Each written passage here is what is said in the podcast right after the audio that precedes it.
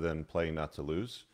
Um, much, much uh, requested topic by many of you guys. Published out a video. Oh, gotta mute this here. There we go. Uh, put out a video earlier on today, kind of uh, summing up what this new series will be all about. To have rotating guests. It's to be a lot like before the train wreck. Uh, you guys will be able to click to join and ask questions, of course, during the show. Um, I get a little exhausted sometimes talking to people about uh, sexual marketplace and women because um, I think guys put way too much emphasis on that when they should be putting more on themselves and looking internally and building a better version of themselves and their dent in the universe. And I see a lot of guys that just look for the cheat codes to life, and there are no cheat codes in the show. We got none for you tonight. With me uh, on this episode, I got Scott Carr. How you doing, Scott? Hey, great. Thank you for having me, Rich. Yeah, man, haven't had you on in probably about a year now, but uh, you know you've been a good friend and a good friend of the channel. You're the you're the Grondike Soap Company. You're the tactical soap guy and tactical beard oil.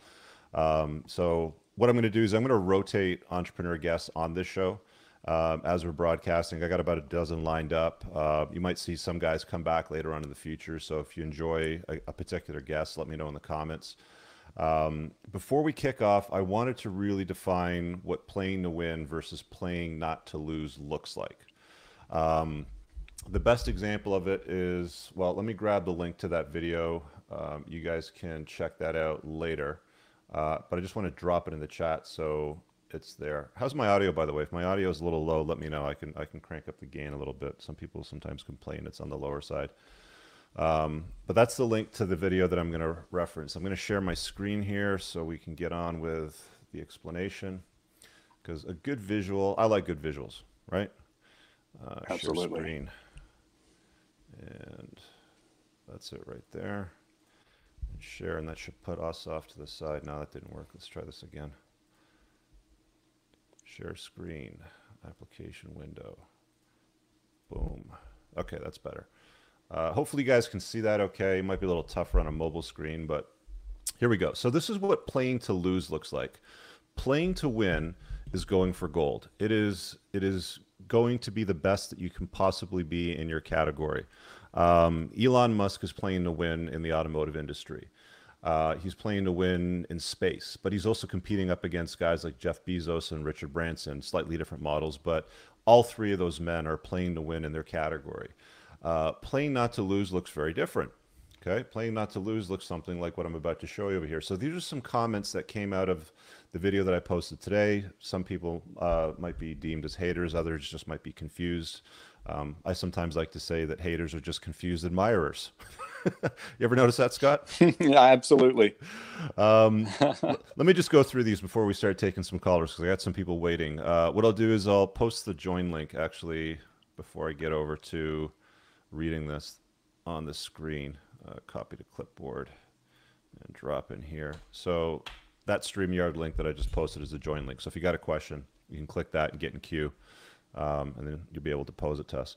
So this first one over here says, I'm too stupid to pour piss out of your boot. I'm not sure if that's his name or the opening, but he says 300K a year. So the story here with this dude was I had a coaching call, and he was a young man. I think he was about 23 uh, makes a great income, makes three hundred thousand dollars a year, working in a very niche industry um, in the GTA, and he's thinking about branching off. He wants to play to win. He wants to put a dent in the universe. He wants to look for a greater opportunity to uh, magnify and multiply, basically to 10x his life. So he says, this guy over here who's playing not to lose, which is the other side of it, says 300k a year is pretty good. I wouldn't want to give that up.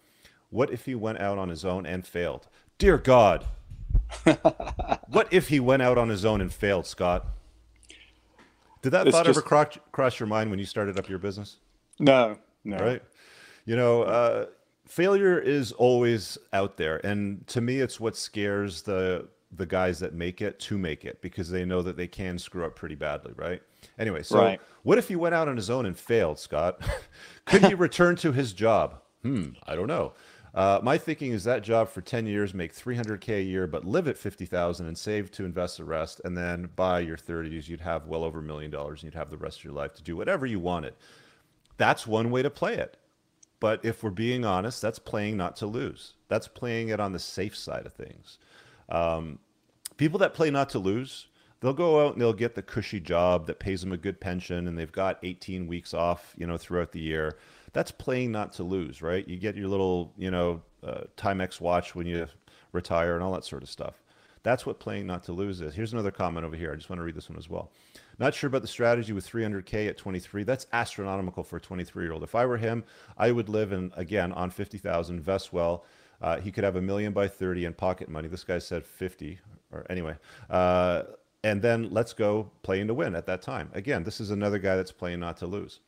This guy's a little bit different in his approach. He says a 23 year old kid making $300,000 a year in retail, work for somebody else, five years total experience, probably no college degree. I would love to know exactly what this young man is doing. Well, too bad. That's private and confidential. When I coach somebody, it's none of your business. But I can assure you, if he's paying me $1,100 an hour, he is doing what he say he's doing. Okay. I don't put out BS content like some people out there. So he says either one. He works for his family multi generational business and he's being handed premium accounts and leads. No. He's a drug dealer. No. He's completely full of crap and lives in fantasy land. No. There is no fourth option to this. Well, why would you consider a fourth option, which is playing to win? Why? When your when your mindset automatically defaults to playing not to lose. That is the mindset of somebody playing not to lose. They're not they're not looking to win.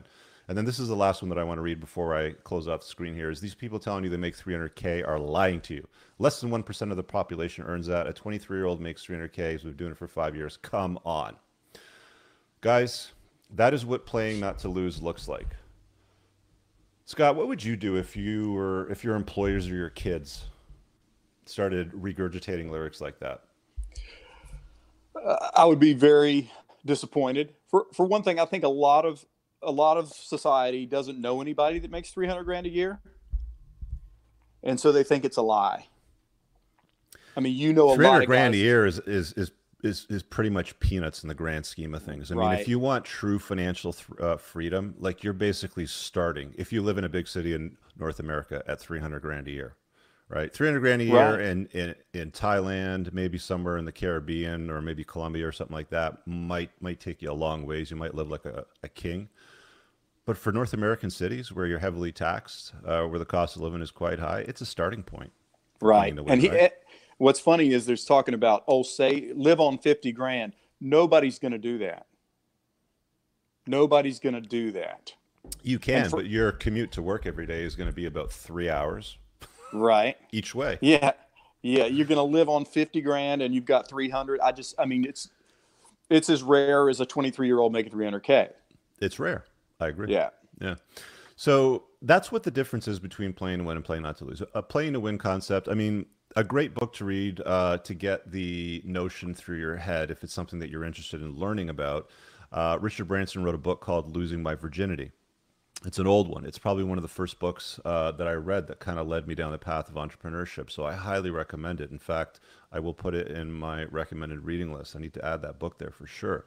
Um, it's basically his own biography. Um, you know, he co-wrote it. He talks about everything from you know his student magazine to being thrown in jail for uh, shipping records from France to Britain, um, and everything that happened in between that. That is a guy that plays to win in his life. He doesn't. He doesn't make excuses. You can have results or you can have excuses, right? Right. You can't have both though. Yeah. But Excuses are sweet though. They're pretty easy because all you got to do is just point and sputter and blame somebody else for your failure. People like to do that all the time. That's the truth. It is. All I right. read that book though. That's a great book. I read that book many years ago. It's a great book. The, there is another one that I don't have on my shelf over here. Uh, Brian Tracy's Maximum Achievement. Did you ever read that one? Yes, I did. What other ones were, were a catalyst for you? I'm, you know, I'm kind of curious. Yeah, I, I read Think and Grow Rich like everybody did. Solid, yeah. Fantastic and, and there's a couple of, of there's one book that really really changed my life and it's by a guy named Charles Givens. He's he's the late Charles Givens. He passed away, mm-hmm. but he wrote a book called Super Self, and the okay. concept was you calculate what your hourly worth is, and you calculate in your time off, and if there's anything around your house or things that need done that you can do for less than your hourly rate, you hire it out. Mm-hmm. Outsource. And, yeah. Yeah. And, and so you hire a housekeeper, you hire people to work on your car, you hire people to go get your groceries, and you can focus on what it is that you do. And that mm-hmm. was just, that was really, really big for me. So it's still out there on Amazon. It's called uh, Super Self. Yeah, um, I'm gonna have to dig that up. It sounds a lot like um, Ari Meisel's uh, book. Uh, I can't remember right now, but but he had this uh, degenerative disease in his intestines, and he basically had to figure out how to outsource and automate pretty much area every area of his business because he was so stressed out. Family, Right. you know, family of five, and he had a lot lot of stuff going on. Um, but I definitely co-sign that. Like a lot of guys will run these like small boutique types of businesses or even do things where they're where they're just doing totally unproductive things over and over again. Like I'll give you a, a very good example because we're doing it right now. Like we're on a live broadcast. For me to create this content and to put it out, all I really have to do is generate the event, which takes a few minutes, upload a thumbnail, and then start the broadcast. I don't have to edit, I don't have to slice and dice or anything like that. There's no end cards, nothing. This is the easiest way for me to create content, which lets me focus on better content. Right. Um, so I think it's incredibly important that you that you you know find your way about trying to optimize optimize sorry and automate as many systems as possible. Did you did you ever read Four Hour Work Week? Yeah, I did actually. I it's funny you say that because I'll never forget reading that book because um, I went through it when I had dengue fever in Barbados. Um, Yeah. and I couldn't leave the damn island because I had like a wicked fever. My body was sore as hell. It's some like weird um, uh, mosquito-borne disease. But I listened to that book I think twice um, while I was down there. I made copious notes um, over it. But that was, I mean, that book itself is really, really not about working four hours a week. It's more about, and even the four-hour chef that he followed up with, because I was talking to uh, Tim about this at a mastermind event that I had in Napa a number of years ago. But he said it was basically about um, uh, outsourcing and automating as many systems as possible and getting rid like basic shit like autoresponders like when i email you and then you email me back you see that autoresponder right Sure, sure. Right. and everybody gets that and like what does that say it, it basically says hey look you know my time's precious here's all the stuff that you need to know if you want to connect with me let's go Right. Yeah, it's it's great. Yeah, that, that was a that was a, a great book for me to read. I, and there's another one that I just wanted to throw out there that you may not have read. It's pretty new, I believe. It's called A Company of One. I haven't heard that one who uh, wrote A that company. I, I I have to look up the author, but he he talks about how with the internet, with automation, Mhm. and with outsourcing, you can grow a multi multi million dollar company being one guy. yeah like is your is your company set up with employees or is it set up with contractors I or have a combination um, of both I don't have a single employee. so they're and all I- contractors Right. So you're company one then. So you're so you're basically living what? So what does that look like? Can you can you maybe kind of break it down for people so they understand? Because you're in physical Yeah. product, right? Like you ship Yeah, physical, product. Yeah. Physical product is. I would much. I'm not going to say I'd much rather, but a digital product is a lot simpler. But but physical product, I'm in love with. But I um I started out, you know, with a small soap maker, Mhm. and I did all fulfillment. I did all customer service. I did everything. And then uh, as we grew, I outsourced the making of the soap to a big company. And I basically uh, make up the formulas and ship it to them and they make the soap. Mhm. I um once I got to over 80 What about the packaging and the and like the labels and stuff? the packaging I, I I use Fiverr and Design Crowd and my guy. mm-hmm. And I, I got my my guy did the boxes with my assistants. Mhm. And so um he's not an employee, he's just a guy that, you know, I pay him when he does something for me. It's contracted, yeah. I, I use Design Crowd for my logo. Mhm.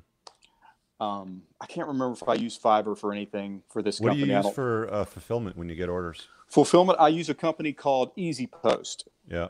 And once you get, and here's the thing, here's the thing, Rich, you can that I got caught up in. You know, when your orders get big and you're filling them, and it's taking it's taking you half a day, and you're carrying like two dead bodies of soap out of your house every day, Mhm. it feels like you're doing something. And so you have to let. I had to let go of that. You know, the bank account is what really needs to you need to focus on. Mhm. But so once I got above 80 orders a month, I outsourced it to a company called Easy Post. There's a couple of others. Ship Ship Bob, I think, is one of them. But Easy Post, uh, they do a really great job. The orders come in, they ship them. If there's a problem, they handle it. What do they do? Do they end up drop shipping it from a warehouse? So the order I- comes in, they get notice, and they ship it out right away. Yeah, they they store it in their warehouse. It's got SKUs and scans, and you know, back in the day, I didn't even have you know the little code that they could scan. I had to put those on the boxes. And, yeah, yeah. But they scan them and, and they keep up with inventory tracking and yeah, that's and incredible that you got it to the point where you're the only salaried employee and everything else is contracted out. That's that's the only way I'll do anything anymore, almost Yeah. because just because more people, more problems. Did you ever have a have like bad experiences with um, employees in the past? No, I, we've uh, I've always kept it. I've always flown it low to the ground and never Mm-hmm. had too many employees. But we've I've had up to, I'd say I've had five employees. Yeah, I think I'm gonna. one, I think I'm going to dedicate an entire show at one point on employees when it comes to stuff like this because it's an interesting conversation to have too. for sure. But but I um I started with this company. I started. What are the activities I want to do? And the things that I like to do is come up with product, and I like to not be tied to a physical location. Mhm. And if you have employees, they're kind of looking at you. If you're, oh yeah, I'm in LA this weekend. I'm just hanging out, but I'm working. You know, I can work on my phone. But if you have employees, they they get They that like it. crab in a bucket. Yeah. Yeah, they get that crab in a bucket mentality where they they resent you for the life that you live. How So- dare you for taking Yeah. on that risk, Scott, and traveling and enjoying your life and working independently, free and not tied to a desk. Shame it's on you. absolutely the truth. Yeah. That's yeah. that's the playing not to lose, you know, thinking, right? Like that's the playing not to lose mentality that holds people back. Point, point, and sputter. Well, go do the work, right? Like that's my Yeah. thought. On it. Um, I want to throw some people on to join us. We got a, a bunch here waiting. Uh, Sam, looks like you're up here first, so you have a question for us. Fire away. Are you muted or? I think you might be muted on your phone, so I'll let you go. Willie, I'm going to put you on. Willie, how you doing, brother? Hey, good. How you guys doing? Good, man. You got a question Hey. for us tonight? Uh, you know, actually, I didn't. Um, I didn't really have a question. I just had something to share. Basically, I've, I've gone from the corporate world recently, and uh, for the past, uh, I'd say four or five years, I've been scaling up a business at the same time. And one of the things I noticed is is the mindset shift that I have along the way, going from a business owner to an employee, business owner and employee, and and the difference. I, I don't know. Maybe you guys can relate, but um, it's just phenomenal. Your mindset and how you look at the world and how you carry yourself is different depending on what situation you, you're in. So How's it, was just something. How's it different? Can you kind of contrast the difference Sure. between being the employee versus running your own thing? Well, if, if, if you're the employee, it feels like you're in school or, you know, it feels like, you know, you have to definitely carry water for your employer and, and do exactly what they say. And, and, and the more corporate um, environment that you're in, uh, the more that that applies. So, uh, whereas in your own business, you, you have the freedom of thought, freedom of action, freedom of your time, freedom to fail, freedom to win. And it's just, it's just completely different. And, uh, Absolutely. the level so- of jo- the level of joy. Absolutely. too. Yeah. yeah. Satisfaction. So you know I, I heard you talking earlier both of you gentlemen uh, were talking about some questions people were having like uh, and, and you phrased it as playing not to lose. Well i don't know. If, if you're an employee for an indefinite amount of time i mean i, I have been so I, I don't knock it at all but um, it's I, I don't know if you can really say on the long term you're not losing uh, if, if you have an opportunity for entrepreneurship in front of you and you don't take it, um, I don't know. I, I- I think you'd be missing out if you didn't take it. You're Personally, definitely Absolutely. missing out. Yeah, I mean, Mm. there's there's no greater path to like truth, like freedom. A lot of guys will bang on and preach about um, just unplugging and disconnecting and becoming free from um, you know the cogs in the wheel sort of thing. You know, like the men going their own way sort of movement kind of ties Right. into that too. Like that's one of the beliefs that they have. But if you're still going to a nine to five job and you're not creating wealth for yourself, you don't have the ability to have FU money and tell somebody to go pound sand if you Exactly. like them. You're not free. right? You're not. You know, you're you're shackled. Um, you know, the, the the the true level of freedom, like the top tier, is really anti anti fragility, right? Where nothing can touch you, and anything that happens to you only makes you better. You know, you get to that point. Like, I constantly have these losers that make videos about me that they want me to respond to and stuff like that. I don't owe responses to anybody, but what they end up doing is they drive traffic to my channel, and my subscriptions go up right? They like to point Right. sputter, and my subscriptions go up, and I have a bigger audience, and they start to see, huh, maybe Right. this guy isn't a moron. Maybe the guy I was listening to is a moron, right? So you get to the point of anti-fragility, which is like the best part because it allows you to focus on your purpose and your mission, right? While you chase that excellence. Mhm. What's your business, Willie? Uh, I um, I flip houses. I have a real estate company, so we uh, we buy and renovate houses. Uh, do about 30, 30 or forty a year That's Wow. awesome. Yeah, and It is awesome. what part of the states you live in? in California. Great. Wow. You can still make money at it there in the current market. Oh yeah, That's yeah. awesome. Yeah. You, you make money when you buy. You And buy your product. and what does the That's average beautiful. house cost there to buy? Like, what was your first flip? Like, what was the cost on it? Uh, the first flip I I moved into, so that was about a no, that was three hundred fifty thousand dollars. Okay. So They're all for, around for 350. You moved in. You did uh two like a rehab, like lipstick, lipstick and makeup. Yes, I actually uh, that's where I learned from it. So I learned from uh, uh, an older fellow who had done this, Mhm. and he bought this particular house at auction. And uh, while he was gutting it down to the studs, uh, he said, "Well, I'm going to fix it.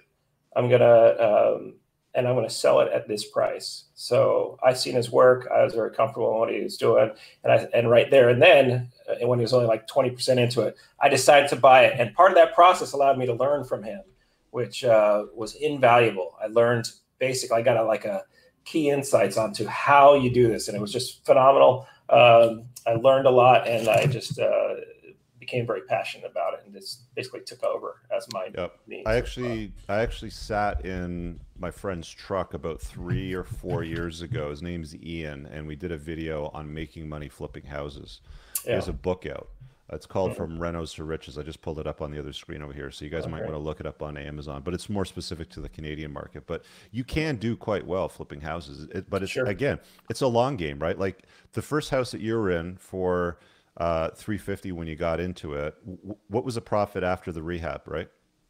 Well, you know, that was a it was kind of a hobby at that point. Mhm. So, uh, in that one, you that's know, usually how it starts for most people, Sure. right? Is do I actually Yeah. like this?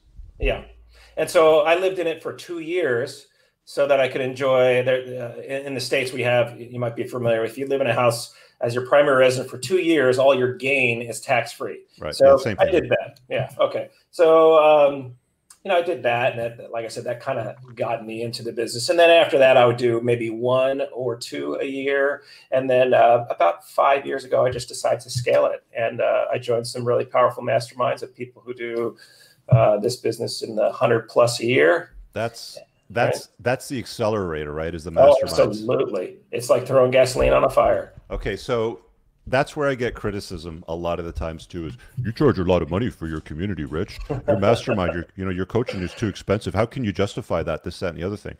I've spent as much as thirty-five thousand dollars a year learning Yeah. in masterminds and different groups, different events, different retreats. I'm going to Greenland next uh, June for a mastermind retreat. That's eight grand, and that's just for the retreat. Doesn't co- doesn't include the Wow. cost of the trip to uh, Reykjavik, and then you got to travel and do all these other stuff, and it's pretty expensive, right? Like these sorts of things cost money, but the ROI, Absolutely, yeah.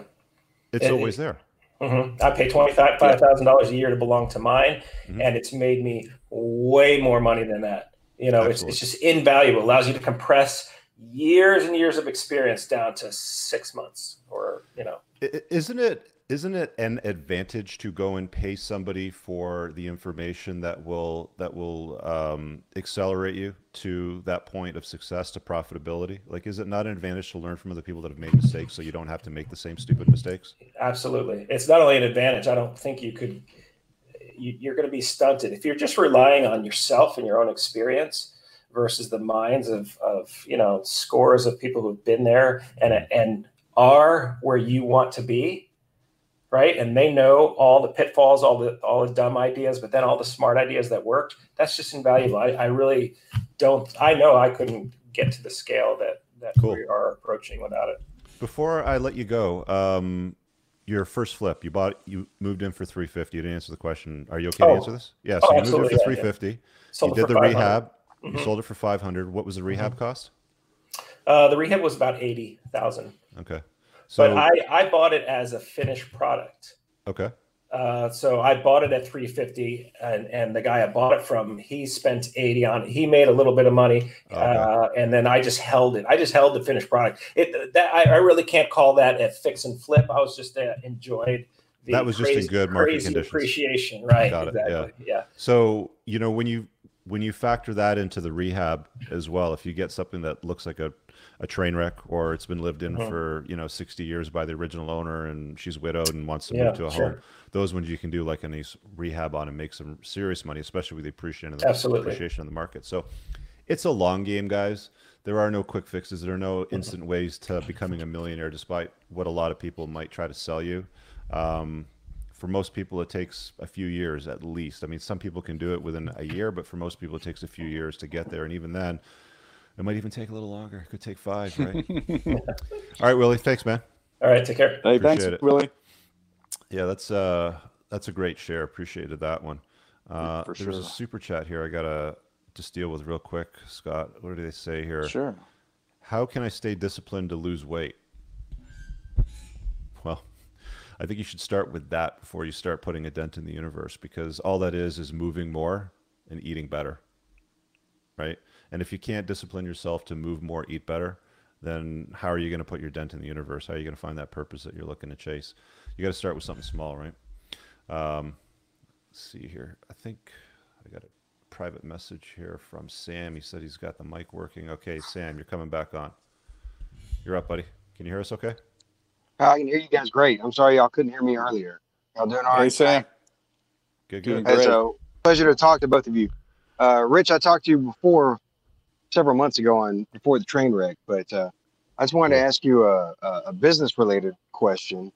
Uh, I'm kind of trapped in a partnership in my business, and I'm looking to get out of it. And okay. uh, but I've still got the business still has about a hundred and ten thousand dollars in liabilities and loans from the initial startup about nine years ago and I've got a three year lease still remaining.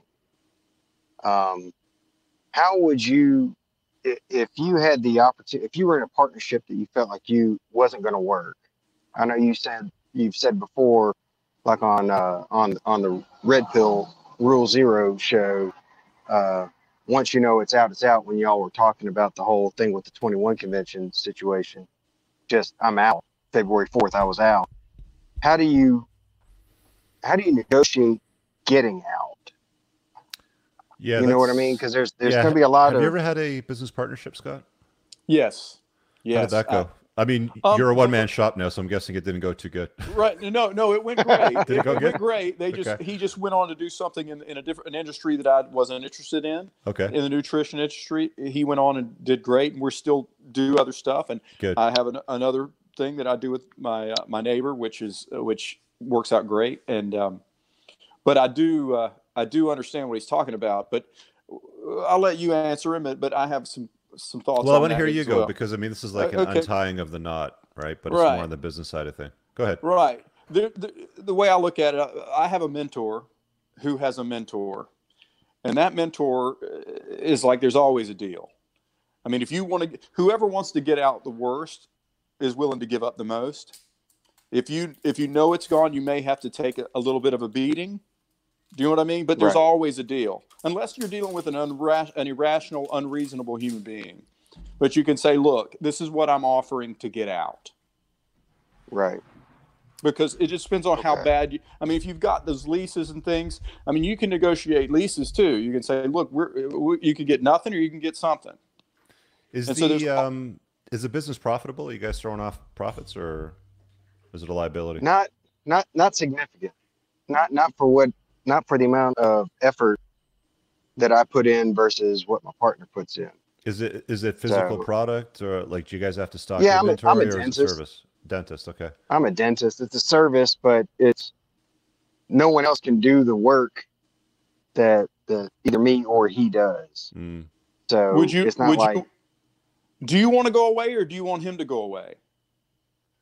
I think I'd rather go away. I don't like the demographics of the area that we're currently right. practicing in. He wants to move even further out into a less uh, affluent area, which is fine. That's great. That's noble. I can appreciate that. Can you make money doing that? Yes, but you have to be high volume. And I Is like it- doing more of the high end aesthetic kind of stuff. Yeah, like I always tell guys to go higher in the price point, right? I mean, Mhm. You as a business owner will have a better experience. Like when I was coaching people at 200 bucks an hour, the conversations I was having were pretty basic, right? Like I wasn't solving much. I wasn't putting a dent in the universe. At the price that I charge now at 1100 bucks an hour, and it's going to be going up over time. It's going to keep going up. Um, I'm having more impact. I'm I, I'm actually getting better reviews from people at that price point that I did at the lower price point, and you make more money and you have a better experience dealing with people. Um, with dentistry, do you guys have a book of business? Like, do you guys have a client list that you can sell, Uh, technically, yes. Um, or patient The- list? I guess. our patient pool is, I mean, we've got about 6,000 charts. You know, each chart represents one person. Mhm. And we're about 50 50 on the number of charts. Uh, but I'm typically doing more of the big aesthetic, you know, like the front eight, you know, Right. aesthetic rehab kind of stuff, veneers and crowns and that kind of stuff. So, what is the partnership And he's say that doing- you guys have right now, as far as the breakup? Because there's usually a clause in there dealing with the breakup. Yeah, the breakup is is no matter what deal, in case someone was over the barrel, because I'm also going through a divorce. Uh, if he can't lowball me, because if he if I if he comes at me with a figure like I'll buy you out the goodwill, the goodwill Mhm. uh, for which is what the, va- the the primary value of the practice is is the, is the patient pool. Uh, if I sell whatever number he offers me, I can offer him one dollar more and buy him out. Mhm. So it kind of keeps it. You You said that you're also it going keeps it through where a divorce he can't too. lowball me. Yeah, I'm also going through that too. Yeah, it's like Hmm. Breaking up with a business partner is kind of like dealing with a divorce in the sense that there's always a pound of meat that has to be given up somewhere. Um, Oh yeah, You know what I mean? Like um, in a divorce, it might be you're going to discount the value of your house a hundred grand just to give her something to shut her up, sort of thing, right? Yeah. Um, for you, it might be like, okay, well, you keep those two chairs, and I'll take this list of clients. It's in this demographic that I want to work with, sort of thing, right? Um, and Right. pay off the loan together. But the, like, like, there's any any number of different ways to handle it. I mean, it's good that you're not. It doesn't sound like you're acrimonious. It's just you don't you don't want to continue dealing with a demographic that you want, and you want to move on to other areas of practice, right? yeah, absolutely, absolutely. Is there any is there any fighting, or are you guys pretty cool about it all? I mean, we were we were study buddies in dental school and all that stuff. So I mean, he's been a friend of mine for almost 20 years, but Why the you- friendship has Why don't you see if you Cool. can find find like a new dentist that's coming out of school that wants a book of business and maybe sell yours to him, and then he can partner with your partner. because I, I don't think many people can handle my partner. He's not he's not a pleasant person. Okay, but And that's, not your that's problem. another part of Yeah. it. Yeah, that's not your That's- problem. that's- yeah. I know. That's but like I yeah, just that's I like um that's like it's making kind of like sure full that, uh, disclosure. Uh, well, sure. it's kind of like you wanting to, you know, tell your tell the next guy that's dating your ex-wife, uh, she's not really a nice person, so I'm not really sure you should date her, and uh, you know, I kind of want to warn you about all these things. It's it's not your Right. problem. It, it Like- may be someone that gets along with him that's just like him. I was just gonna say maybe it'll be a, Yeah. a far better fit than you, right? I guess so. That that I, I never thought of it that way, but yeah, that's a, that's a good way that you put it there, uh, Rich and Scott. I really do appreciate it. Well, Yeah, let me let me ask you this: if, if um i- if he goes away, uh, uh, have you have you does he know you you want to split or does he not know that yet? Not not particularly. I had a a situation where I was thinking of buying into another practice in another part of the state, Right. and uh, and I was going to kind of let all this happen, and then that deal fell through. So I'm glad I didn't burn Sure. a bridge, Right. you know, But during you- this time. You you but if he makes you unhappy, you have to have an uncomfortable conversation, and it's just Right. one uncomfortable conversation. But if he makes you unhappy, Right. you can't stay in it because life is too short. Life is too Yeah. short to stay in that relationship, no matter, especially business, because that's your that's your day to day. Yeah. Yeah, that, don't that's what I've been especially appreciating in this whole divorce machine grind up that I'm going Oh. through. You know, Yeah, you don't Yeah, want to have you don't want to have a shitty experience at work and a shitty home life, right? Oh, uh, I mean, like you don't have kids, you're not, you know, you're not sleeping together. Oh, you're I do. married, You don't have family. Well, I'm talking about with your business partner, right. right? oh, oh yeah, It's You don't Not have to him. live. no, He's not going to be in your life forever. yeah. He's not forced to be in your life Yeah. forever. your kids will be in your life forever, right? So long as you guys are all alive. But I mean, like as far as a business part- partner goes, um, I'm not a big fan of business partnerships for this reason. Um, the only time that I see it making any sense whatsoever is if there's a complementary, like sort of uh, synergy there. So a really good example of that that's been used a lot that most people can relate to um, Steve Jobs and Steve Wozniak, right? Steve Jobs was the face Right. of the company. He was the outside guy. He did all the dancing around on the stage and the marketing and look at all our cool shit coming by it now and look at me with my glasses. Like he was the icon. Like he was the face. Everybody knew him. Um, but not a lot of people knew of, of Woz, right? They didn't know who Steve Right, Wozniak right. was until the company really blew up. But he was the guy that did all the hardware. He was the inside guy. So that's when partnerships work really, really well together, and it's great for the company. It's great for both people because the one guy goes off and does his thing, and the other guy goes off and does his thing, and that synergy works really, really well. It's kind of like you know masculine and feminine energy when it comes to Right. relationships with men and women. We're usually better together, provided that we know what the hell we're doing. Um, when it comes to business, you got to have synergy, right? Otherwise, you got two chiefs in the tribe. You got two guys trying to drive the bus at the same time, right? They're fighting over the steering wheel. And even Right. after they became super successful, that relationship became acrimonious. Yeah, right, You know. okay. cool. Well, All right, man. guys, I really appreciate y'all's time. Thank you for all you Oh, do. I'm you. excited for this new series, Rich. Yeah, thanks for hopping on, man. Appreciate it. Thank you. That's great. Um, guys, if you're in the waiting area and you've already come on to ask your question, just do me a favor and leave. I can't remove you with this uh, streaming software, but you can watch it live on you know another screen if you just click there. Uh, it just makes room for new people to come in. Um, yeah, that was an interesting one. Um, Absolutely. well, so far we've had a house flipper and a dentist. I was actually Yeah. That. I was actually kind of hoping more that I'd get more of the younger guys in, like the younger crowd, being like, you know, I really want to put a dent in the universe, and how do I go about doing that? I got this idea, sort of thing. So let's see if we can get some of that going. Yeah. Yeah. Um, let me grab that invite link again. Although those were really great, great calls. Oh, I love- know. yeah, Yeah. like- just Like I love having that- these conversations.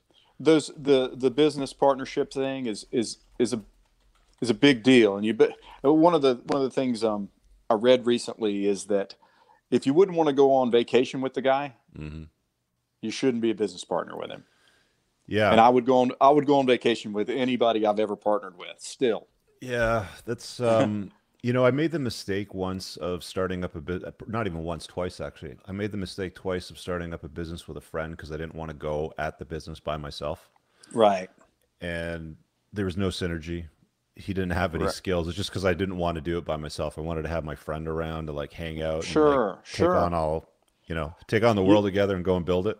yeah it's nice to have somebody to high five when the successes come in yeah. you know only only the successes were like 90% a result of my effort and like Right. 10% result of his but he was taking half the pay yeah that that's when it that's Forget when it hurts yeah that's when you're like okay this is not working out it's time Yeah. for a freaking divorce yeah um rob do you have a microphone i'm going to throw you on here let's see Yeah, you yeah. I got a mic. hey Can you we're hear me all right? shaking man yeah you're good loud and clear How you doing? question hey Yeah, Rob Hey, man, how you doing, Scott? Nice to talk to you. It's nice so, to talk um, to you. I, yeah, thank you. I appreciate that. So, um, I just recently kind of got on the red pill bandwagon, if you will, a little bit. I don't want to call it a bandwagon, but you know what I mean. I had gotten back together with a girl that I was dating years, like about a year and a half ago. We got back together, and then things just didn't go well. And Hang I realized second is this a playing to win question or a share this or is is, this is. I'm tail? getting there. I'm okay getting all there. right Yeah. go ahead go ahead Just going to give you a little bit of background. i just want to make it clear that this isn't the Yeah. chasing tail show okay No, no, not. that's on monday night 8 p.m eastern standard time with I sean watched smith that one too, so you're good. quick plug go ahead Yeah, no, you're good. Um, so, but what happened was I realized I wasn't doing things right, and that's kind of what turned me over to the red pill. Okay. Um, one of the things I was doing uh, when we were kind of back together was I was trying to start an Amazon business.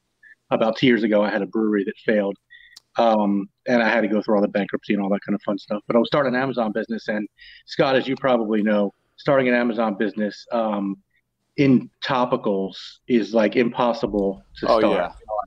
yeah. Um, so my product was a topical product, and uh, it was just impossible to get started. But when I was with her, I was like, ah, forget it. I'll just let it go. So then part of the red pill was like me saying, no, let me find a way to get this to happen, right? So instead of going straight with a topical, I know with Amazon, in order to get the topicals gate ungated, you have to have uh, just sales experience doing it. So I found another product, which thankfully I have in the middle of being manufactured right now. Hopefully, it'll launch here in the next couple of weeks. At the same time, I have a full time consulting gig. Um, that consulting gig is with a company who's not very financially stable, and I haven't been getting paid on time, things like that. Um, so I went out and um, just recently got a, a, job offer for a full time gig, which kind of sucks for me because I'm an entrepreneurial kind of guy. Um, but it's for a little bit more money, and at least I know that the income's going to come in. So right now, I'm sitting here looking at three things. I'm looking at the full time consulting gig that I have, which is remote work. I'm looking at this full time job, which will probably I'll be able to swing some remote work, and then I'm also looking at this Amazon business. Now, what I want to do is try and do all three, but I guess my question is, when we talk about playing the win, how do we judge when playing the win is too much? And now, keep in mind the other That's thing is, I also, I also have a daughter who's 11 years old, well, almost 11 years old, and I have her about 50% of the time. All right. Well, welcome to the single dad club. You're yeah, on the yeah. page. We're all in the same boat. Yeah. Um, yeah, that's a The divorce still isn't final either, either, by the way. Yeah, that's a great question. Okay, so you got three. You got consultancy. You got a full time job, and you got this Amazon. And is it FBA? Is that what you're doing? Yeah, FBA. Yeah. Okay, so for those of you guys watching that don't know what that is, it's called Fulfilled by Amazon. And basically, what you do is you go and source your product, you buy it at a discount, uh, you ship it to their um, warehouse, and when the order comes in, when somebody does a click to buy, uh, they ship out your product. You have to do all the marketing, but you don't have to do any of the shipping, none of the returns, nothing. Yeah. Um, so, are you taking on too much, and you have custody of your child fifty percent of the time? I'm going to go with a yes on that. that sounds like a whole hell lot. That sounds like a lot of work. Um, it's it's it's playing to win thinking, but if you're not able to make any kind of forward progress, like if you're treading water, which I think is ex- exceptionally hard, if you got th- like you really have four jobs: parent, Yeah. consultant, full time job, FBA. Right. Yeah, That's true. basically four jobs, right? Plus, I'm guessing you got you know your own life too that you want to live. Yes. hmm So you got a heck of a lot coming on, and, and you're just going to be like a jack of all trades and a master of fuck all. Then basically is usually what ends up happening to most guys. Either that or they'll burn out. What do you think, Scott? Have you ever taken on that much before? I haven't I, I haven't taken on that much before, but I will say this: if you're going to have a full time job, that's that's a big chunk of your day. Yeah, that's the problem. Consulting, unless you're going to bring on employees, is not scalable. I would focus on side businesses that are scalable without you having to touch every single dollar. Does that make sense? Yeah, and that's that's the reason why I'm starting it. I, like I said before, I had the brewery. I had 50 employees, and it was a it was a nightmare. It was it was a nightmare. All it was was Uh, a way to throw my money in the trash can. Mm. Understood. Yeah, but but with consulting, that requires you, right? That requires you. Yeah, I mean, I I, I run a team. Uh, I run a team Okay. of people, so it it, it kind of requires me just to lead that team. The problem with that one is that, and that's what I've been doing for the past maybe I don't know year and a half. Uh, the problem with that one is it's with a company that's just not very financially stable. It could end tomorrow. Right, right. and also I'm not getting I'm not getting regular payments on time. So just for my my my daily cash flow of my life, it's difficult to manage it. Mm. Right. Well, if you if you have an entrepreneur's heart, Yeah, you can go you can get a job. And as long as you're tunneling out like the Shawshank Redemption. Right, you're right. tu- if you're tunneling out, seriously tunneling out, then there's no harm in, in taking a job to pay your bills. I mean, bills have to be paid. Uh, Do you agree, Rich? Yeah. Um, I was just thinking about these three things, and there's some, and there's things that I don't like about all of them, and I'll tell you what they are. yeah, Um, one, working for somebody full time, you know, is, is always going to get in the way of you putting your dent in the universe and really Yeah. getting on your purpose. Like, otherwise, you're going to be in first gear the whole time because it's going to be very, very hard for you to do it. Some people can launch a side business while they're working a full time job. Um, some people can. Most people don't, though. Um, so that's what I've seen from my experience. The second thing is I don't really like Amazon that much, if I'm being honest, because they treat their uh, sellers like the people that source the product, do all the marketing, they put all the work into it like shit, and they treat the, and they and they treat the customers a lot better than their sellers. And at any given time, if they don't like what you're doing, they can lock you out. And if your entire business is built on the premise of selling it on their platform, you're screwed. Um, you'd have to figure out like like Scott's got his stuff off of Amazon. I'm sure you sell it there too, right? Yeah, I do, but but but it's a secondary. It's secondary. Like Yeah. like I sometimes I pull it off of Amazon and and Yeah, yeah, and yeah. I, yeah. But but Yeah. yeah, I sell So- too. so I'm not a I'm not a huge fan of building your business on the back of somebody else's. And let me tell you, I'm getting feedback. Uh, I'm just gonna mute you, Rob, while I'm, I'm talking. See if that solves it. There we go.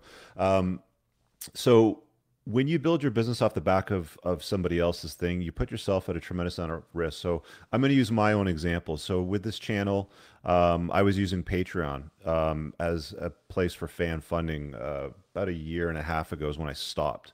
And that's when I saw Patreon deplatform people. Like I saw them deplatforming at least three or four big names over a period of like 15 months. I'm like, screw this. I'm not going to build an audience on their platform if they can decide at any time unilaterally they don't like something that I say, or maybe something that I said on somebody else's channel, like that uh, Sargon Sargon of Akkad guy did.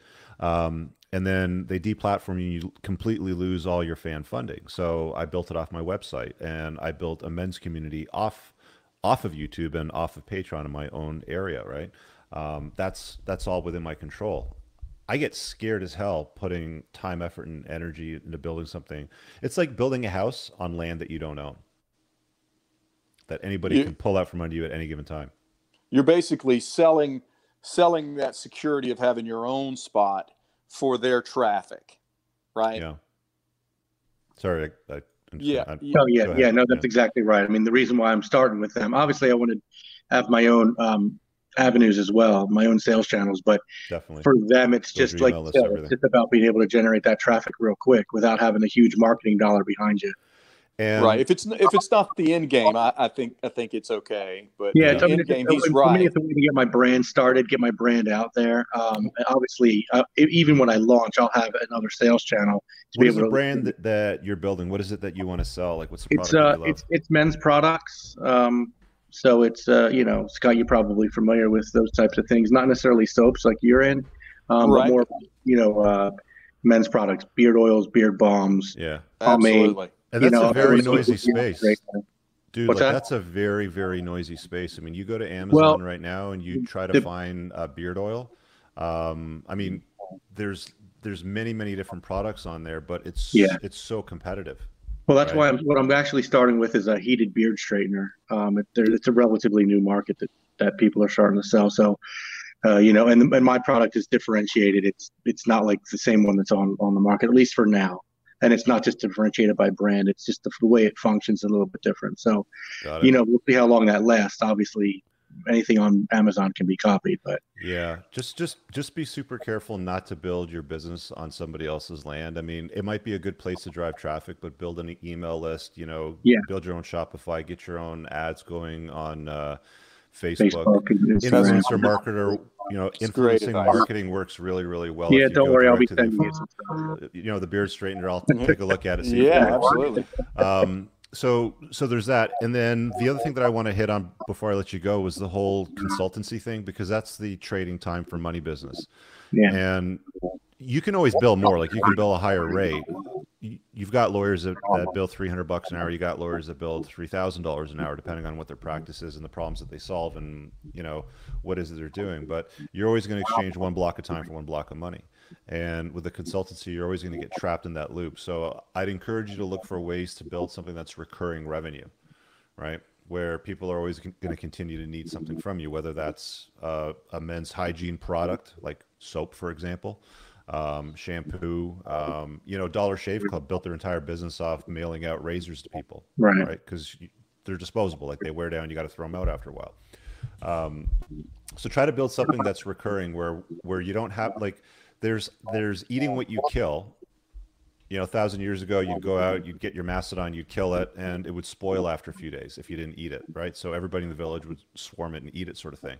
And you'd have to go out again and eat what you kill that's like working every single day of your life to get your customer versus you know getting somebody to sign up today but paying you subscription revenue for something like cell phone service, right? Right. This will just keep flying. Or memberships. Right, exactly. Right. So yeah, try to find something that at least generates recurring revenue where you're not always chasing new customers or exchanging time for money too. And if you said if you were to say to prioritize one of those one of those three, like you said, if I can't do all three, Yeah. Well, the biggest ROI is is going to be building your own business. Right, The biggest like you go work for somebody else, you're going to get on the hamster wheel, which is going to distract you from you know building your own business. So yeah, you got to take a look at what the priority is for you. Do some critical analysis around um, you know success rates, and then just kind of just lean into it hard. yeah, or maybe just do those two for a little while so I can stash some cash and up yeah, bit of reserve and ideally, down. ideally do one, but narrow it down to two is what I would do. Yeah. Okay. Cool. Yeah, cool, All right. Thanks, Rich. Appreciate All it. Hey, Thanks for hopping great, great call. Great call. awesome. So uh, we've had Yeah. an Amazon FB. You know, I got a lot of guys that I talk to that that sell physical products, and many of them lean heavily into Amazon. And at some point, they have an issue with Amazon where they get delisted or one of their products becomes a problem and then maybe their entire account gets frozen because of it Right. It can happen man and Right. you know you could be going from 80 grand a month in sales to zero Right. like they, that with an obligation to pay your staff and you get dinged for things that are outside of your control. yeah I mean, I, I here's an example. A guy ordered a bar of soap, and he he it the postal service didn't deliver it. Mm. You know, once I put it in the postal service's hands, I'm counting on them to do their job. And so they're like, he was like, hey, um, this was a gift for somebody, and their birthday's on Saturday. And Amazon told me that I needed to overnight it, which was hundred dollars for a ten dollar bar of soap. that's great And I said, I'm I said I'm not doing it. I refunded his money. You know, I just yeah but that's what their remedy was for me Yeah. to spend a hundred dollars because the postal service. Yeah, you can get dinged there. It just, I, it can't be your main platform. Right and if they don't like how you handle the customer what do they do they push you down in the rankings and they put somebody else's stuff up there that responds better to their demands right Yeah, yeah, So that's what ends up happening when they got a monopoly on the marketplace. yeah. Uh, we got a few more guys here. Let's hit uh, Caesar. All right, looks like you got a headphone. How you doing? Yep, I'm doing well. Can you hear me? Yeah, audio is good. man. Yes. You have a question for Hey, us? All right, Caesar. perfect. Hey, what's up, Scott? Uh, so pretty much, um, I, I just have maybe want to get some advice from you guys in terms of so the situation I'm in is pretty good. I own uh, I own my own insurance agency. You know, pretty young. I'm doing well, um, but I guess my uh, my the picture of myself in my head is right now I'm making more money than in my head, right, than I actually am. Um, I do pretty good. And right now I'm, I'm in the point where I'm getting agents under me. But um, at some point, um, this is recurring revenue, recurring income that, I, that, I, that I'm building for myself. But I guess um, because I have this image of myself in my head, I want to, I guess, live up to it and I want to get to it as quick as I can. But in this business, you know, it takes a few years. So I guess I'm struggling with that. Um, is there? Any, I I don't. I also don't want to lose track of what I'm doing, if that makes sense. And How long so, you been doing it now? Uh, 2012. Oh, you're new, man. Like Yeah. building building a book of business and insurance, um, benefits, insurance, like any of those things. You know, like real estate. It, it takes years. Like unless you buy somebody else's book that's retiring. So that's one way that you can do it faster, right? So what? So if you find a broker that's retiring, he's got a book of a thousand customers. You could buy that off him. Right. Yeah. And and I'm I'm doing pretty well. You know, I, I do have a pretty large book. Like I said, I, I have some agents under me, but um, you know, I think if I keep going this way, it might take me two to four years to get up to like the million dollar mark. Uh, Mhm. right now, you know, I, after expenses and stuff, I surpass the six figures um, easily. But um, I still, I guess, I like I said, it's just me in my head. Just I guess it's inner inner game stuff where I'm trying to. Uh, I don't know if I'm trying to do too much, if that makes sense, because I, I can't ever sit still. I'm always doing something. So How old that's are you? just the type of person. I'm 31. so I always I don't always say this, but when I do Mm-hmm. tell guys that they should have their money sorted, what I mean by that is they should be a millionaire by the time they're 40. And the lazy losers will point and sputter at me in the comments of my videos. How is that possible? You can't do that. You're living in la la land, blah, blah, blah. Okay, fuck off. That's not hard. I, I'm not talking to that's you. not hard, but- You're you're 31, and probably within the next two to four years, you're saying you're going to be at the million dollar mark, right? So 31, two to four years, you're talking by 35, right? I think yeah, 35 is a good a good number. I think. Dude, you're just trucking along, man. You're going up, like like Okay. that's what that's what your business just- is. I should just focus, you know, because I'm, you know, I'm, I'm training right now. I'm training a few agents, and I really want to make sure that they do things right. So, you know, The- I, I'm focusing on that. But you know, The other Like the other key part to that is customer retention because when you have Mm-hmm. a customer in your book for insurance, you want to keep them, right? oh, of course, Um, yeah, I, I got a good retention, like uh, 85 to 90 percent, which is perfect. Okay. So, So so one of the areas that you can improve on is that, right? Um, I'm Mhm. going to give you a book um, that my friend Joey wrote, and let me dig it up here on Amazon. My company's actually mentioned in the book. He mentions it in one of the chapters. So it's uh, Joey Coleman, Amazon. Let me just dig it up for you. I'll get you the title. Uh, Never Lose a Customer Again is what it's called. okay, I appreciate so that. So I'll grab that link and I'll drop it in the chat. Um, there it is. I don't know why there's two books showing in this link, but I'll drop it in here. So if Mm-hmm. you're in the subscription uh, business, or if it, or if it's something that you want to do where um, you have a customer over a long period of time, kind of like uh, he does with the insurance business, you want to make sure that once you have a customer on board, that they never go anywhere. And he's got some great systems in place. I've used some of the systems that he has in place with my own business in the past when I was heavily involved with it. Um, they are effective. So that's one of the things that I'd recommend that you do as well to accelerate things as you go along because we always have this um, attrition rate. So if you're, I'm just going to pu- pull a number out of here. So let's say you're gaining 10 customers every single month on your book of business, right? So by the end of the year, you got 120 customers. But if your attrition rate is uh, two per month, right? Two times 12, you know, you do the math on it. You got 24 that you lose every single year. So you're up 120 and you're down 24. What if you can retain uh, 10 more of those that drop off, right? Then the spread grows faster and accelerates the wealth, accelerates the book of business. So it's something else that a lot of people um, lose sight of often when they're putting their dent in the universe, when they're playing to win, is you want to make sure that you um, get as many customers that you have today to the 10 year mark, the 20 year mark, basically keep them in your book of business so you can sell them to somebody else when you're ready to retire. Right. That make, makes total sense. Yeah, and that's you know that is the game plan, and I am implementing it. It's just like I said, it's just me, I guess, trying to do it quicker, right? And but I, I understand that if you try to do it any quicker as well, you might lose again That's uh, quality, all of that. the So there's a def, definitely there's uh, I guess that quality control aspect to it.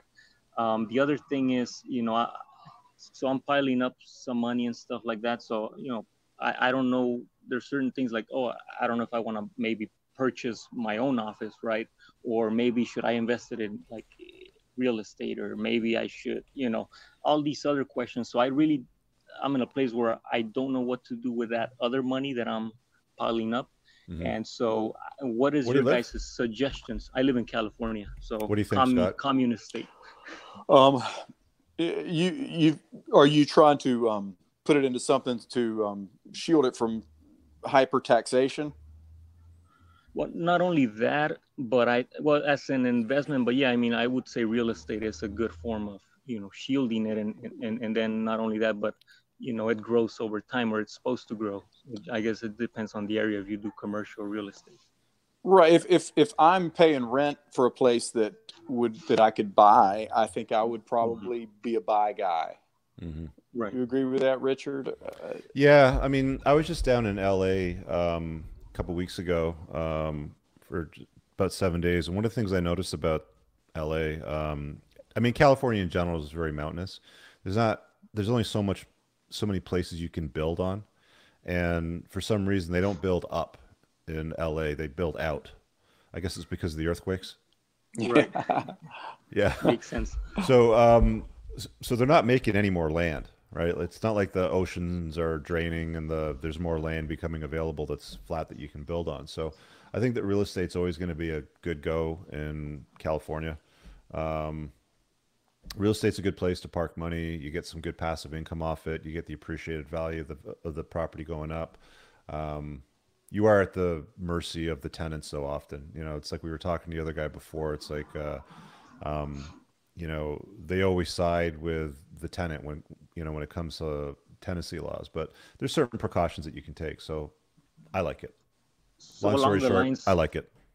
along Yeah. the lines of, of this question so uh, when when you're looking to make a decision like you know like i said i have this let's say some money parked like when you're looking to make a decision like that what do you guys uh, generally do do you do you just um, wait and look for an opportunity um, do you actively seek an opportunity how do you guys approach that if you were in that situation What do you think, Scott?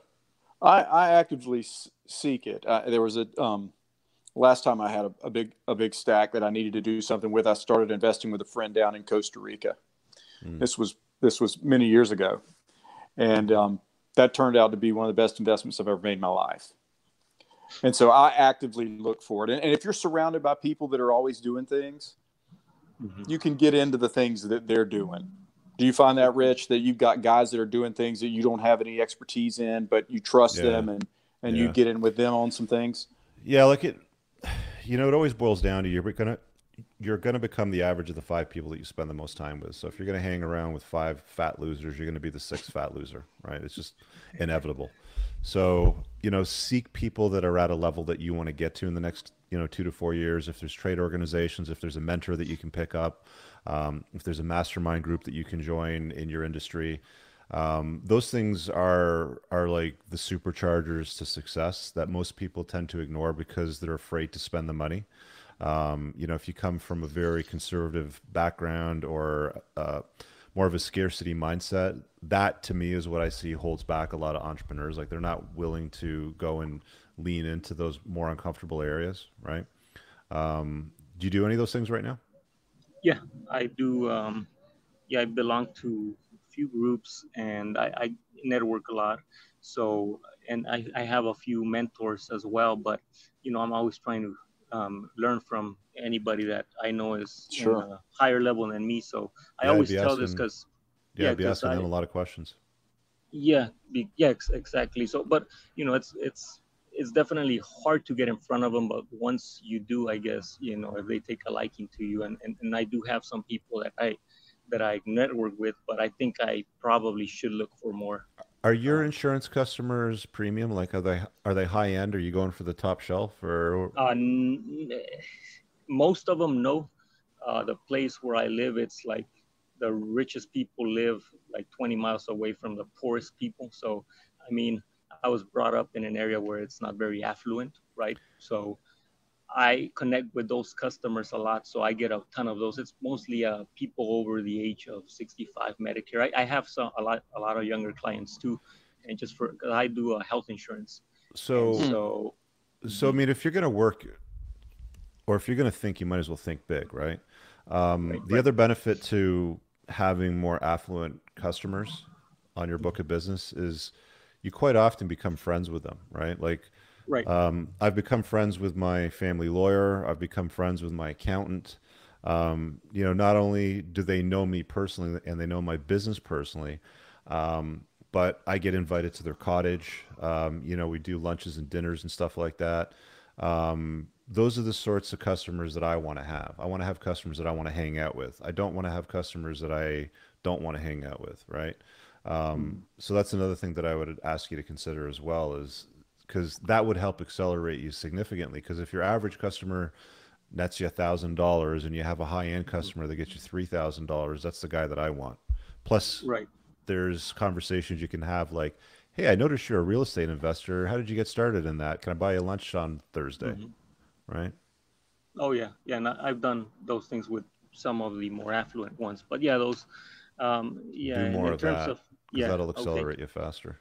Yeah. Okay, to make All right, man. total sense. All right, I appreciate Hey, the help. hey. Thank you guys. Good talking to you. Thanks, man. Likewise. Cool. All right, I'm gonna make some room for somebody else to come on here in a minute. We got a super chat here from Ricky, and he says, "Keep up the good work. Thanks a lot, brother." Many thanks. Appreciate that and the support. Um, let me throw this up real quick. My coaching link, if you guys want to book a one-on-one shout with me, it's just clarity.fm forward slash Richard Cooper. Let me see who's here in the private chat waiting to hop in. I think uh, we got a guy named Scott that has a question that was in earlier. Uh, okay, let's throw Scott on. He's playing not to lose right now. There you go. Scott, can you hear us okay? Yeah, I can hear you. Hey, wow, Rich, can you hear me? Yeah, so your private message says I'm playing not to lose right now. So what's going on? Yeah, so I'll just give you a little background. I'm 38, no kids. Can you hear him? Oh, you can't hear him? I can't hear him. Can you Uh, hear me, Rich? I can hear you. I'm not sure why Scott can't hear you. Hang on a sec. Uh, let's hide that and check. No, you're not muted, Scott. Mr. Huh. Carr, sorry. I, get- I, I, I hear you fine. I, I see. I, uh, can you see his face, or do you just see a an? Uh, my screen is blocked out. Well, he's he's got his camera off, but that's fine. But I can hear him. What I'll do is I'll just repeat the Okay. question to you. If Sure, that, sure. If that works. Okay, go ahead. Absolutely. Yeah, so um, I'm 38, no kids. I'm working at a college right now in the finance department. I'm making about 70k per year. I've been doing this for 12 years. There's a good pension, but uh, I just I hate the work. I don't like the atmosphere. It's a college, so all your viewers know what's going on. Mhm. Um, I don't in have to say much it in the about. states. Uh, it's in Canada, but So it's a socialist It's- college then. yeah, it's it's delusional. That's why he doesn't have his um, camera on. So we'll just go with that. Yeah, exactly. That is the reason. Um, All So I'm thinking about doing a career change to something like the uh, FBI or CIA or the equivalent of what we have up here. Yeah, that's Um, still that's still playing that's still playing not to lose, right? I mean, it's just a better game is all it is. It's just more of a, you know, parallel move. Um yeah, is go that ahead. you know, is that what you want to do? Like there's lots of great Yeah, no, um, thinking jobs you can that- get at places like CSIS or whatever, right? Yeah, no, that's what I was thinking. Uh, I'd want to kind of become not in the finance department. It would be more of like a special agent type thing. So I'd be going for the action and adventure. Mhm. So I was just wanting to kind of get your guys' take on it, and if there was a, you know, just I'm just concerned about uh, like the crazy hours and what it would do to uh, kind of like my relationships and lifestyle. Uh, I'm a single guy right now, but if there's uh, any advi- advice from like the guys that have done this type of work, like the pros and cons of that type of thing. Okay, well, I haven't been a spy yet. I've dreamt about being a spy. Obviously, I've got uh, James Bond here behind me on the wall, Aston Martin. Um, so Scott, so his his question, just to reiterate it, is he works in a college, hates the socialist environment, uh, makes seventy grand a year, has a pension, blah blah blah, but he's dying a slow death. It's like death by a thousand paper cuts. So he's thinking, Exactly. what do I do? Do I go work for CSIS or something like that? CSIS is the Canadian Intelligence Agency here. I don't, I'm I'm not sure what the acronym stands for, but it's CSIS. Um, pay is going to be a lot higher. There's going to be more benefits. There's obviously more risk, more excitement. It's still not playing to win, though. It's still playing not to lose. It's more safe.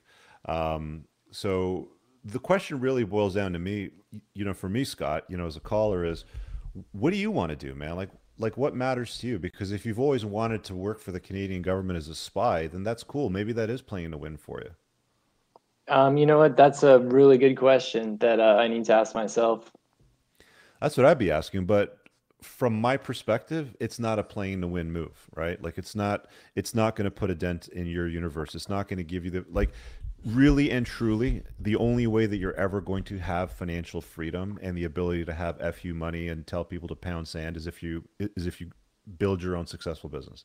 That's really the only way because you're still going to be at the mercy of the government telling you when and where you've got to work and what you got to do and what uniform you have to wear and what tests you got to take and blah blah blah right so you just have to understand that you're always going to be working for somebody if that's the way that you're going to go about it that's all Um, great point. Thanks for the advice, Rich. all right dude thanks man Peace. peace out i'm not sure why you couldn't hear the Yeah, audio. that's. Uh, people in the chat yeah, said they could hear Uh, it huh. I wonder if he could hear me. Uh, I, I don't know. It was just weird. I could see the thing moving, but uh, yeah it's bizarre but yeah, that's interesting. I, I got that he wanted to he wanted to do a different job. Um, but you're right. Um, scott said he could mean, hear let's you. say he- yeah okay well, let's say he he went to that new job, and his supervisor was an asshole. Mhm. I mean, then he's more unhappy at the job that he wanted than the job that he had. I I think that that the point that he was making with working at the college is like it's just going to shit. No, I get it. I, I was a state employee for 10 years. yeah. And so I know exactly what he's talking about. Yeah. But yeah, you- he's saying but- yeah, up in the hills, yeah. But if you're unhappy, you, my my thing is if you're unhappy, Leave, you have man. to make a change quick. Yeah, like uh, like even even moving into something like the police services or if it's going to be CSIS or or something like that, it sounds like anything is going to be better than dying by a, a thousand paper cuts, right? Right, right, right. Uh, we got a guy waiting to hop on. His name is Italy, or or sorry, Ite. So let's let's throw him on because he's been waiting for a bit. Ite, Uh, pronounce Itai. Hello, itai Hi Itai, guys, uh, thanks for having me. fire away, man. You got a question? Yeah, I do. Uh, so I assume it's an issue that plagues mostly younger Uh, generations I like can't me. hear him. Ah, You oh, can't man. hear me. You know what, Scott? Um, leave the broadcast and then come back in. Maybe you lost a signal or, or something like that. But Okay, leave yeah, come I- back and see if that works. I'm gonna I'm gonna shut it down and come back. All right. All right. Carry on with the question, though. Okay, so I assume it's an issue that uh, plagues mostly younger generations, like people who are born into the internet, like me, um, 25. And that's the issue of instant gratification. Like, if you want to meet a girl, you go on Tinder. You want to Mhm. see naked women, you go porn. Um, you want food and you're too lazy to make it, you just order food. So uh, I've tried to open three businesses so far. The first one broke down. It was an e-commerce business. It broke down because I wasn't passionate about it, and the I just wasn't interested about the product. Mhm. Second one broke down because just me and my partner, it just took us too long to develop it, and both of us lost interest over time. Third one died out because I just noticed after a short time that the partner I choose to do it with just wasn't a good pick. He wasn't built to uh, run his own business. Yeah. So now I started a new project with a friend that I actually know for a long time, and he's tested. I know he can carry through a business. Um, and it's a project that we're both very uh, passionate about, very interested, and it's a very good idea. It's the type of thing that can give make us money while we're sleeping. The issue is that we're both students and we all have a bunch of shit running around in the background. Mhm. So we can't just focus on it and run on it as fast as possible. So we both find ourselves in a situation that we figure out that like a week went by and neither of us worked on it whatsoever. So we need to kick ourselves in order to get back on it.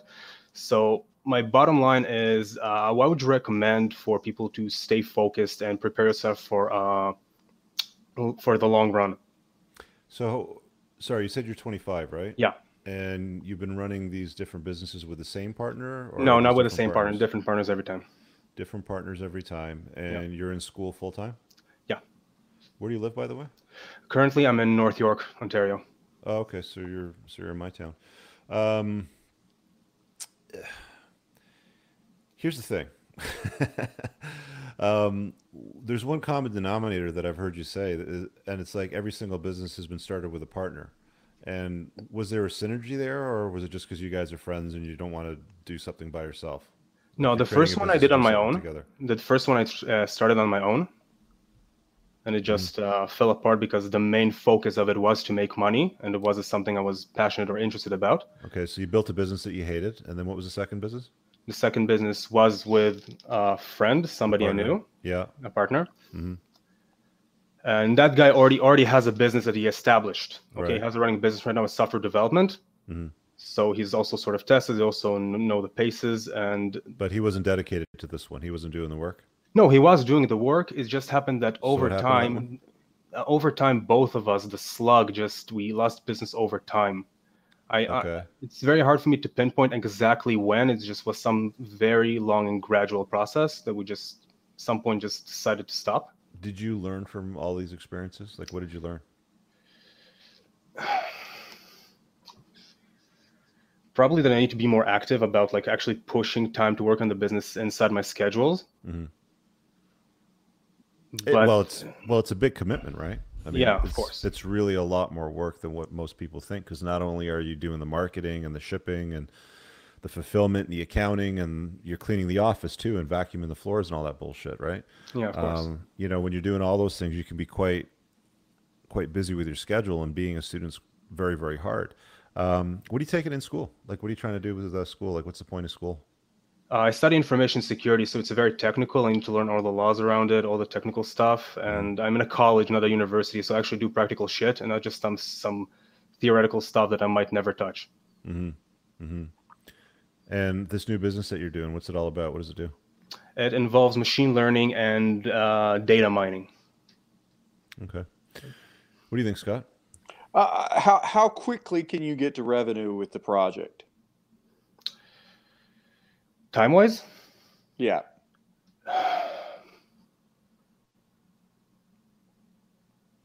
I honestly can't tell. I would think that if both of us would commit to it, 100, not, not 100%, we can't 100% because both of us Right. are students.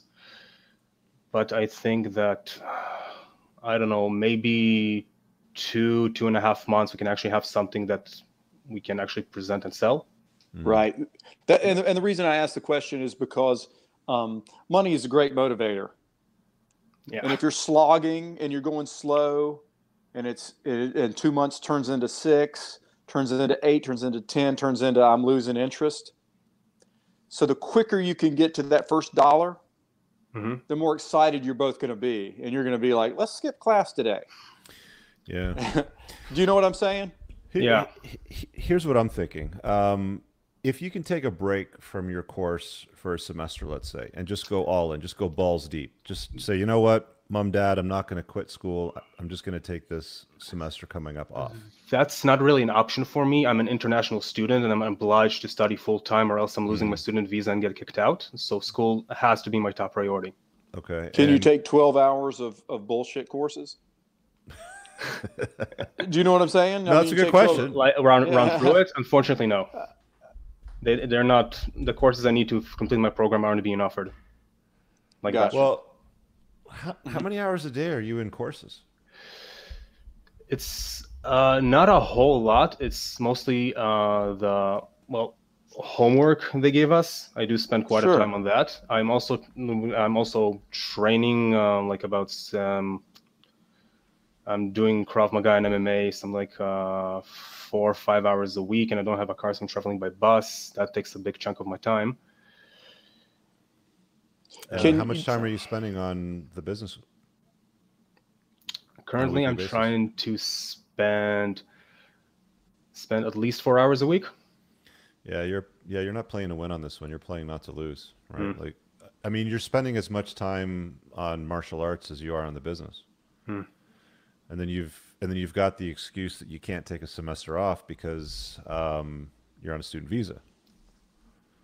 I bet there's a way around that, by the way. I'm sure you could find a way around that if you really looked hard. But I mean, like, here's the thing. I mean, when you want to get something done, when you want to be successful at it, you will find a way to make it happen. If you don't, then you'll find an excuse, right?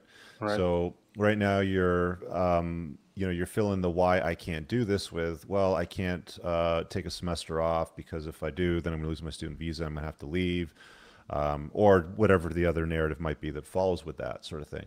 But you have conversations with, I'm sure people like, um, you know, Mark Zuckerberg when he was starting up Facebook. I'm sh- I'm pretty sure that got in the way of school for him, right? Yeah. So it's really just a matter of aligning yourself, your time, your. I mean, at no other time in your life will you have more free time than you do right now, right? The older you get, you have, you know, you have women involved in your life, you have kids, you know, if that's where you're going, you're not going to have the time to do any of this shit. And right now, you've got you've got the luxury of something that I or Scott don't have because you like you don't have a family, you don't have a like a business you're running with full details. Like the startup phase should should be fun. Like one of the things that you should be doing is being like, shit, man, I just worked for six hours straight, or I was coding for six hours straight, and it felt like 30 minutes. Right? Like time will just fly for you. Yeah, the pat. uh, Well, uh, you must not be passionate about it because if you, you got to find the part of it that you're passionate about and do that. That's what I say. Because if it's not fun, you're not going to do it. If it's not fun, you're not going to do it. Like martial arts is fun, right? hmm Yeah, that's you're, that's why you get on a bus and go do it. And so you got to find fun in the creation of your business. Uh, like I'm almost wondering if you really like martial arts, Krav Maga, Brazilian Jiu Jitsu. Like, why don't you create a business around something that you already love to do, right? Because right now you're saying there's like I got these three things. I got school, I got my martial arts practice, and I got my business that I'm trying to start with my friend. You've learned two or three times now how not to run a business. Okay. You didn't lose, you learned. You always have to look at it as I didn't lose anything here at this time with this commitment, everything. I learned these things, right? So don't lose, learn. So that's the first lesson. The second thing is what you've been doing it really hasn't been working that well for you. And I'm almost wondering if you're creating businesses that you hate, right? Huh. or the process, or maybe you just hate the, the process. process. or maybe you hate the process. Maybe you're not, a, you know, maybe you're not not an entrepreneur. But at the end of the day, my my strong belief, my burning belief is, if you if you're really good at something and you have a strong burning desire for it, like I always tell my guys. Um, in my men's community whenever they post something about a girl with you know they you know they're sending me mixed messages or whatever women don't send mixed messages right if That's they have exactly strong right. burning strong burning desire you're going to know right? They only send mixed messages when there's a conflict between you know the amount of interest that they've got in you sort of thing. So yeah like you i wonder if you actually dig what you're doing Right. You make a great point, Rich. You're like, if it's if the level of interest is not seven or above, forget about it. Is it seven or seven or above or eight above? I say I say nine or ten is strong interest. Nine or a ten. Seven yeah. or eight's kind of indifferent, and six or right. lower is um, more of a detractor. And I basically take that from the Net Promoter Score, which is a system that I use in my debt business to evaluate customer satisfaction. Right. A lot of people right. think like a seven or eight's a high level of interest, but it's not. It's really passive. Right. You like eight and nines. I like nines and tens, man. Nines and tens, yeah. Yeah. Nines and tens, sorry. Mm-hmm. so so my question to you is is this business like a hell yeah for you? Because if it's not a hell yeah, then it's a fuck no. Um, well, the core for it was my idea, and I was uh, very like um, I hate to use the word passionate, but I was almost like you know you get that trigger and you get that spark. That was the feeling sure. I had when I first came up with that. Sure and I really do want to roll with it. I really do want to run with it for the long run. Um, is there a way to roll roll with it without you having to type in every line of code? It's it's, it's software, is that right? Yeah. I was gone when you said exactly what it was, but yeah, if it's software, is there? I mean, I don't know what your financial situation is, but there's you can outsource a lot of coding if it's not too proprietary. Mm-hmm. Um, you know what I mean? Could you outsource yeah, yeah. any of it and say, "Hey, I want this subroutine. Here's fifty bucks." Ooh, Could you put it together where you don't, where you can be in Krav Maga and it's being written for you? Where are you from? You're from Israel. Europe or Israel? Okay. Yeah. Well, can you get coders out in that part of the world for cheaper? For cheaper, no. Than what you're paying here, or, or than what you're doing?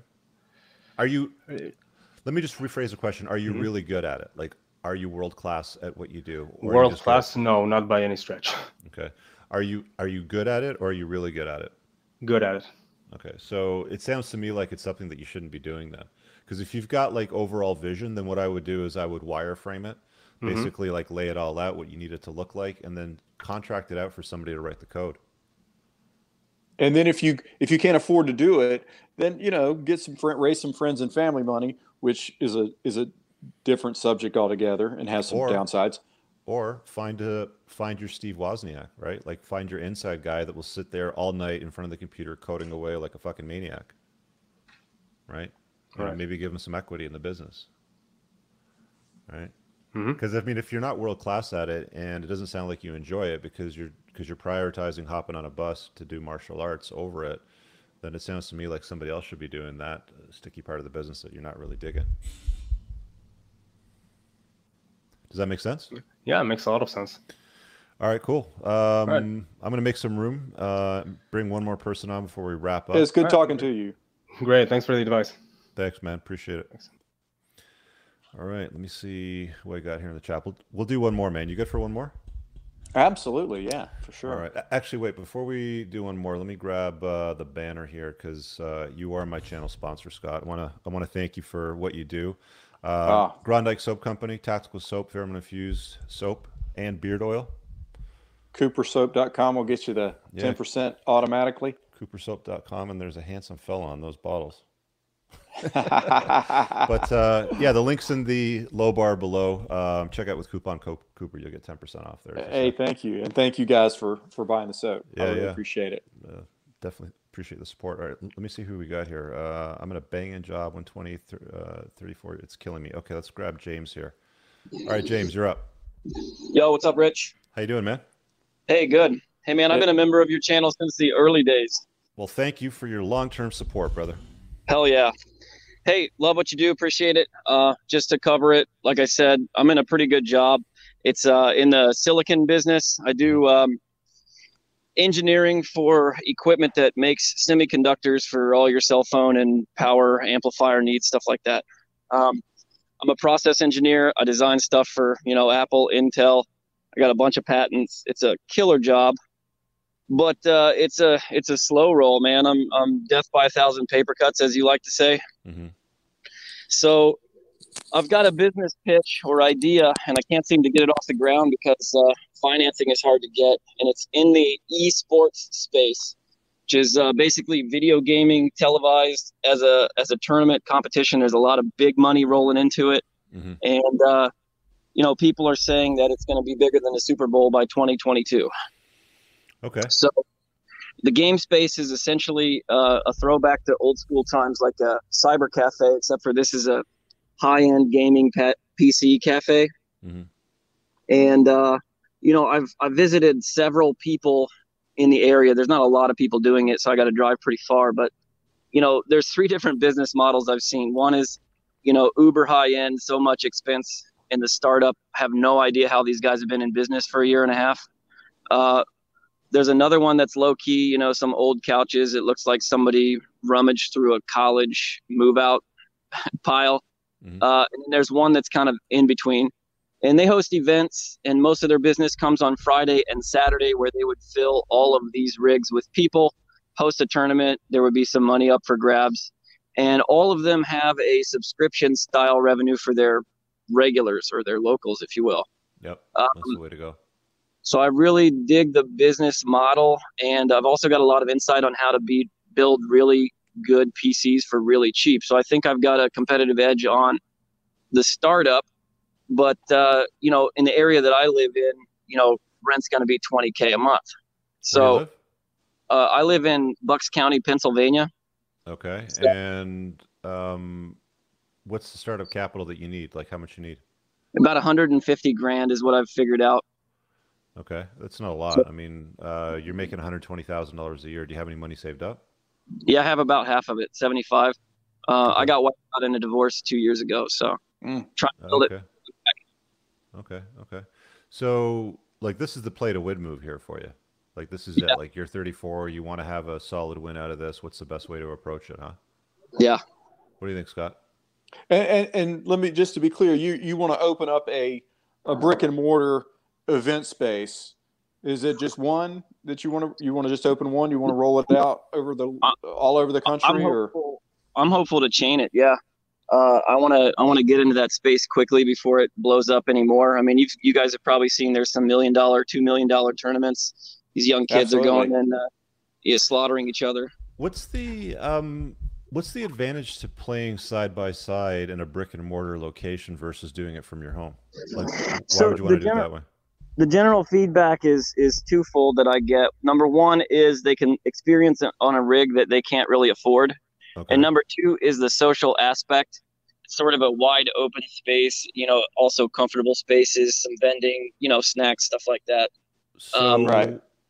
So why don't you set it up like it's um, what's that guy's name? Uh, Dana White.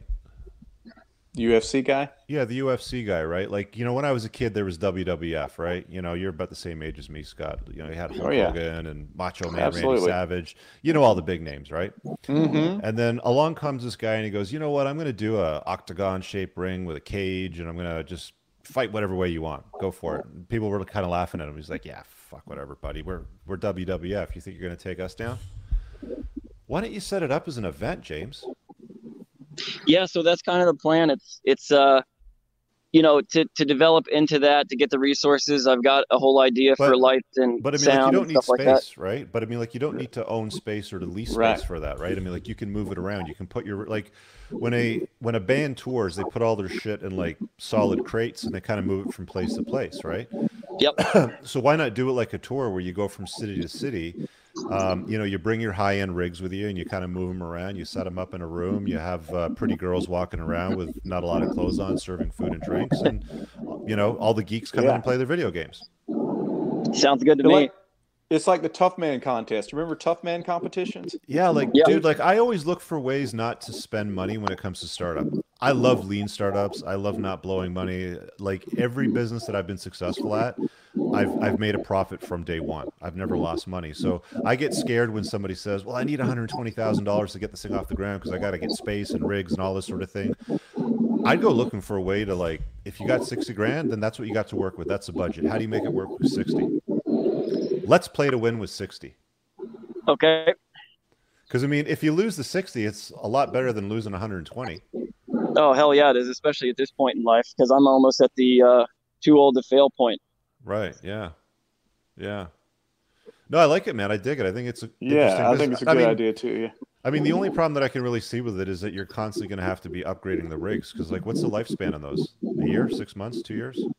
Eh, It depends. I mean, they they come out with new processors all the time, but Mhm. the lifespan. I'm still playing on a 10 year old processor right now, and it's just fine.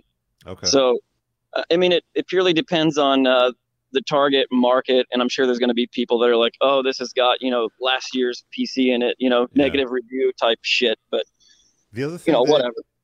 The other thing that you'd want to do is build a loyal audience that follows you. So I don't know what that looks like for you. If it's on Twitch, if it's on YouTube, you know, whatever that might look like. But you want to be able to own your audience. So if you're gonna if you're gonna attract people to the venue to come and play and pay for it, um, it should be easy for you. Like you should just put up a notification, be like, "Hey guys, I'm doing this," and you know, 343 people show up on a live broadcast that you do. Yeah. So so that's a, in the forward business plan was doing exactly what you're saying. I was envisioning some mobile trucks and a setup, and I also wanted to get into betting for the events because I feel like if it becomes anywhere close to what people project, like Super Bowl size, people are going to be interested in in throwing side bets on that. Betting is That's where you're going to make the money. Maybe, Yeah. hey, hey, hey, hey, here's an idea. You don't need rigs for betting. You don't need space for betting. Why don't you just create a betting system that runs on somebody else's event? Yeah. Yeah. It's dude, it's it's almost all profit. Exactly. That's that's where my head's at in the in the long term. But I mean, That's where the gold mine of- is. what kind of capital do you need to, to start securing bets? I don't know. I don't do bets, but there, but you don't need rigs. Yeah. You don't need space. You don't need tables. You don't need like it's just it's It's just a just a- tracking system. An offshore offshore web web. Uh, Yeah, I mean, like you're gonna have to do some legal work to make sure that you don't get thrown in jail. But yeah, but yeah, that right, all fellas. sounds really that sounds really cool. All of that. I like it. All right. Well, I appreciate it. All right, man. Thanks for joining us. Hey, good Yeah, luck thank with you. that. It's good talking Yep. to you. See ya. All right. See you, man. All right. Uh, I think with that being said, we're at the 90 minute mark, brother. All right, that went fast, didn't it? Went That was really fun. Fast, didn't it? That was yeah, fun, it was man. fun. I enjoyed it. I really hope you guys watching enjoyed it. Um, that was that was a fun conversation piece, man.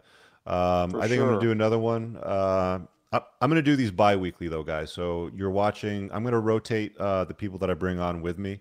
Um, like I said earlier, I've got about a dozen people on my list, so I'll line up somebody else for two uh, two weeks time.